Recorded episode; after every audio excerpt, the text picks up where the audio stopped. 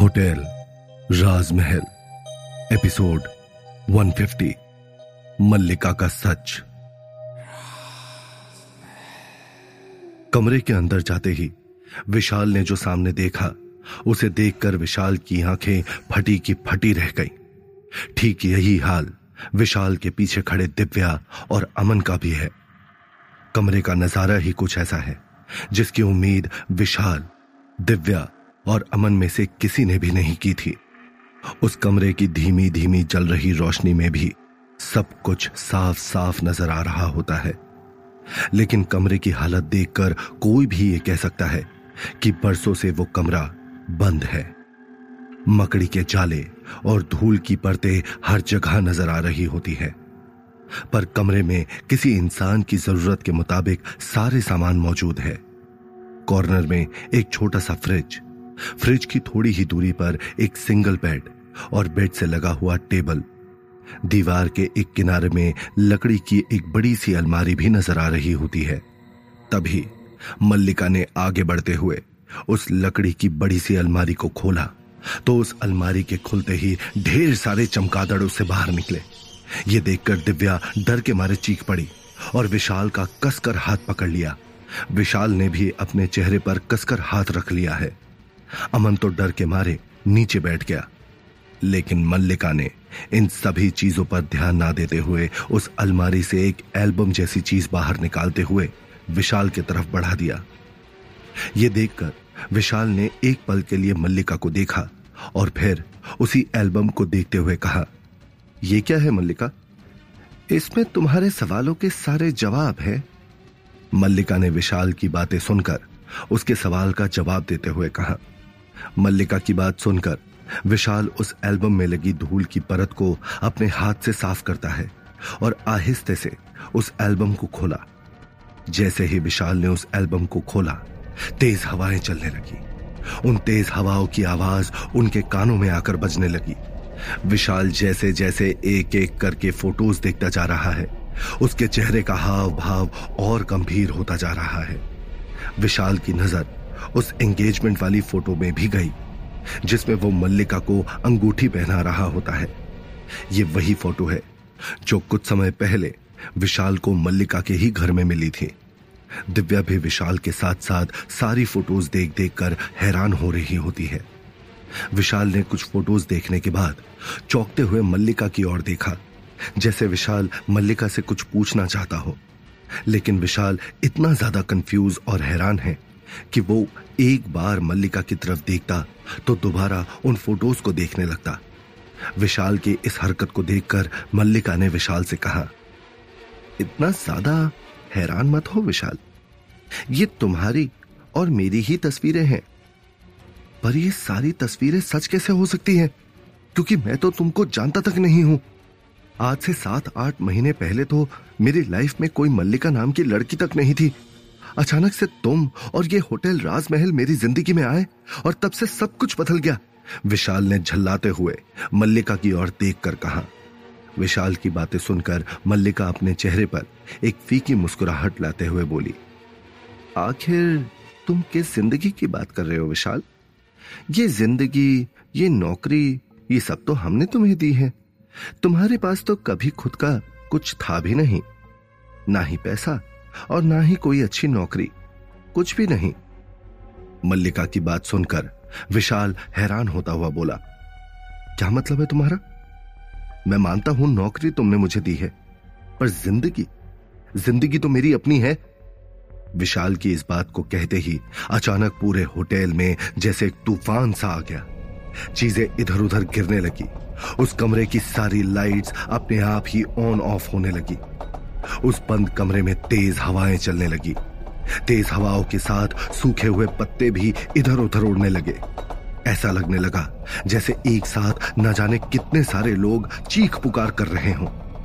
उस बदलते माहौल को देखकर दिव्या डर के मारे विशाल से चिपक गई और अमन कमरे का दरवाज़ा पकड़कर खड़े हो गया। ये सब देखकर मल्लिका ने गौर से विशाल की ओर देखते हुए कहा, जब तुमसे जुड़ा हुआ राज ही इतना गहरा है तो फिर चीज़ें इतनी आसानी से कैसे हो सकती है विशाल? मल्लिका के बस इतना कहते ही विशाल के सर में ज़ोर से दर्द होने लगा। विशाल अपना सर पकड़कर नीचे घुटनों के बल बैठ गया और उसे अचानक कुछ कुछ चीज़ें धुंधली धुंधली सी नज़र आने लगी। विशाल की हालत को देखकर दिव्या काफ़ी घबरा गई और विशाल का हाथ थामते हुए बोली, तुम तुम ठीक तो हो ना विशाल?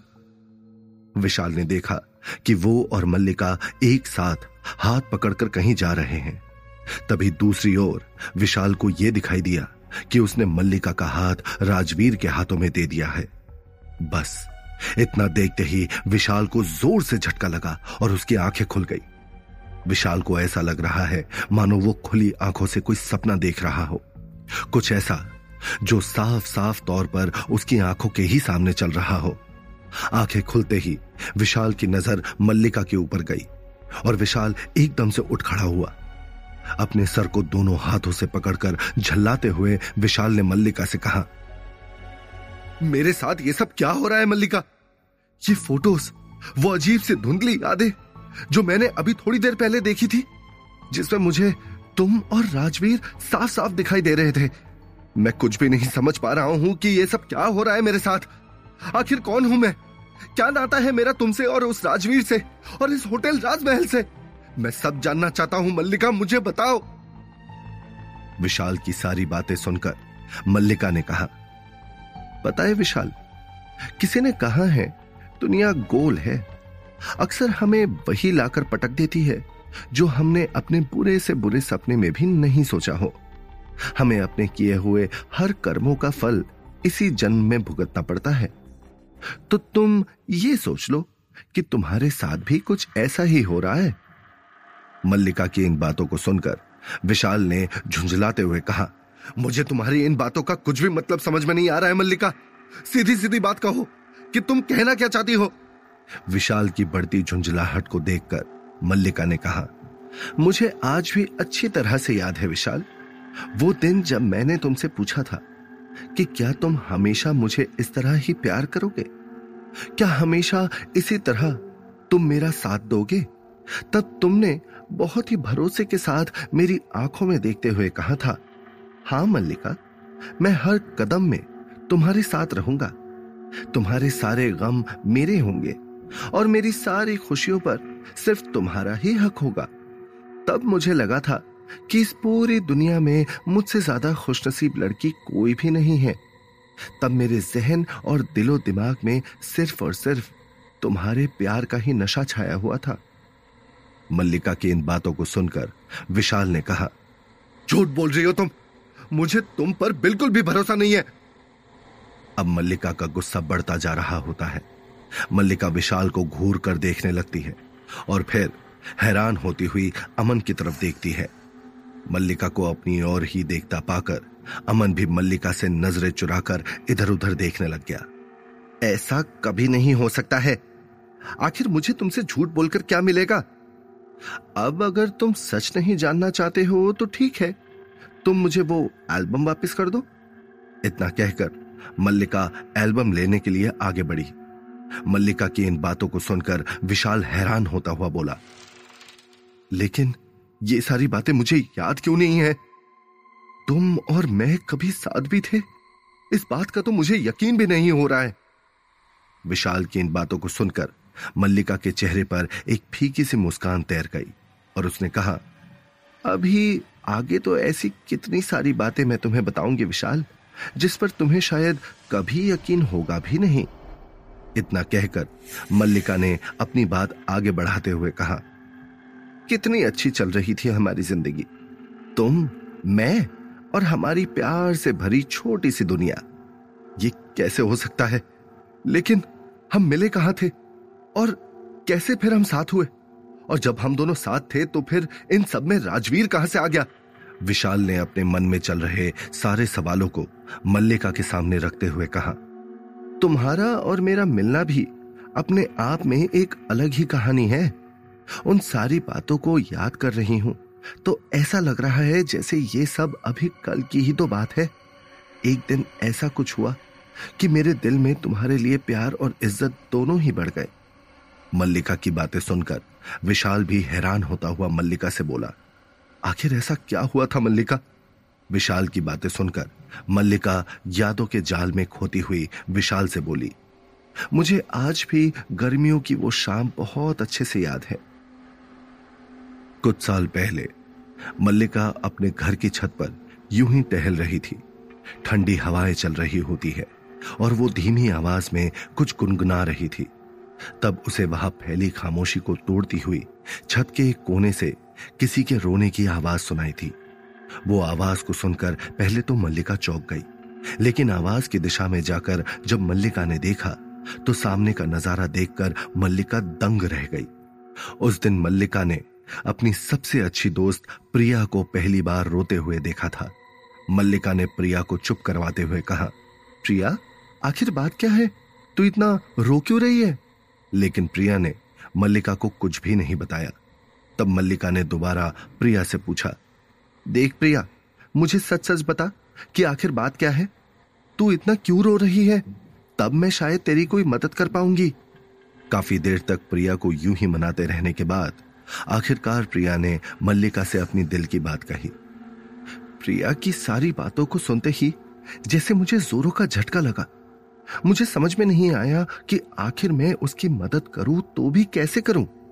ऐसी क्या बात थी जो वो इतना रो रही थी? अमन ने चौंकते हुए मल्लिका से कहा।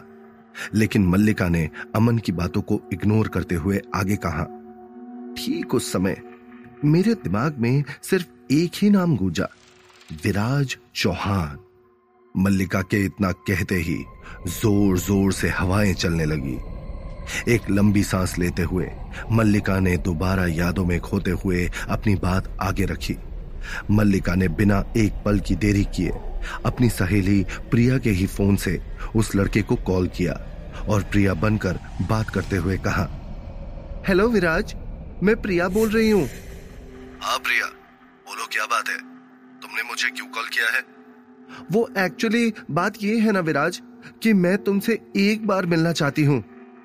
लेकिन क्यों? मैंने तुमसे जो भी करने के लिए कहा वो करो और दफ़ा हो मेरी ज़िंदगी से। प्लीज़ विराज एक आखिरी बार मुझसे मिल लो। फिर तुम जैसा कहोगे बिल्कुल वैसा ही होगा। प्रिया बनी मल्लिका ने कहा। ठीक है। तो प्रिया अब जब तुमने सोच ही लिया है तो मैं कौन होता हूँ तुमसे कुछ कहने वाला? आज रात ठीक आठ बजे मुझे आकर मिलो। विराज ने अपनी अजीब सी हँसी हँसते हुए कहा लेकिन मुझे आना कहाँ है? प्रिया बनी हुई मल्लिका ने दोबारा पूछा। होटल राजमहल। फ़ोन के दूसरे ओर से यह आवाज़ आई और देखते ही देखते फ़ोन कट गया। वो पहली बार था जब मैंने होटल राजमहल का नाम सुना था। फिर आगे क्या हुआ? तुम होटल गई या नहीं?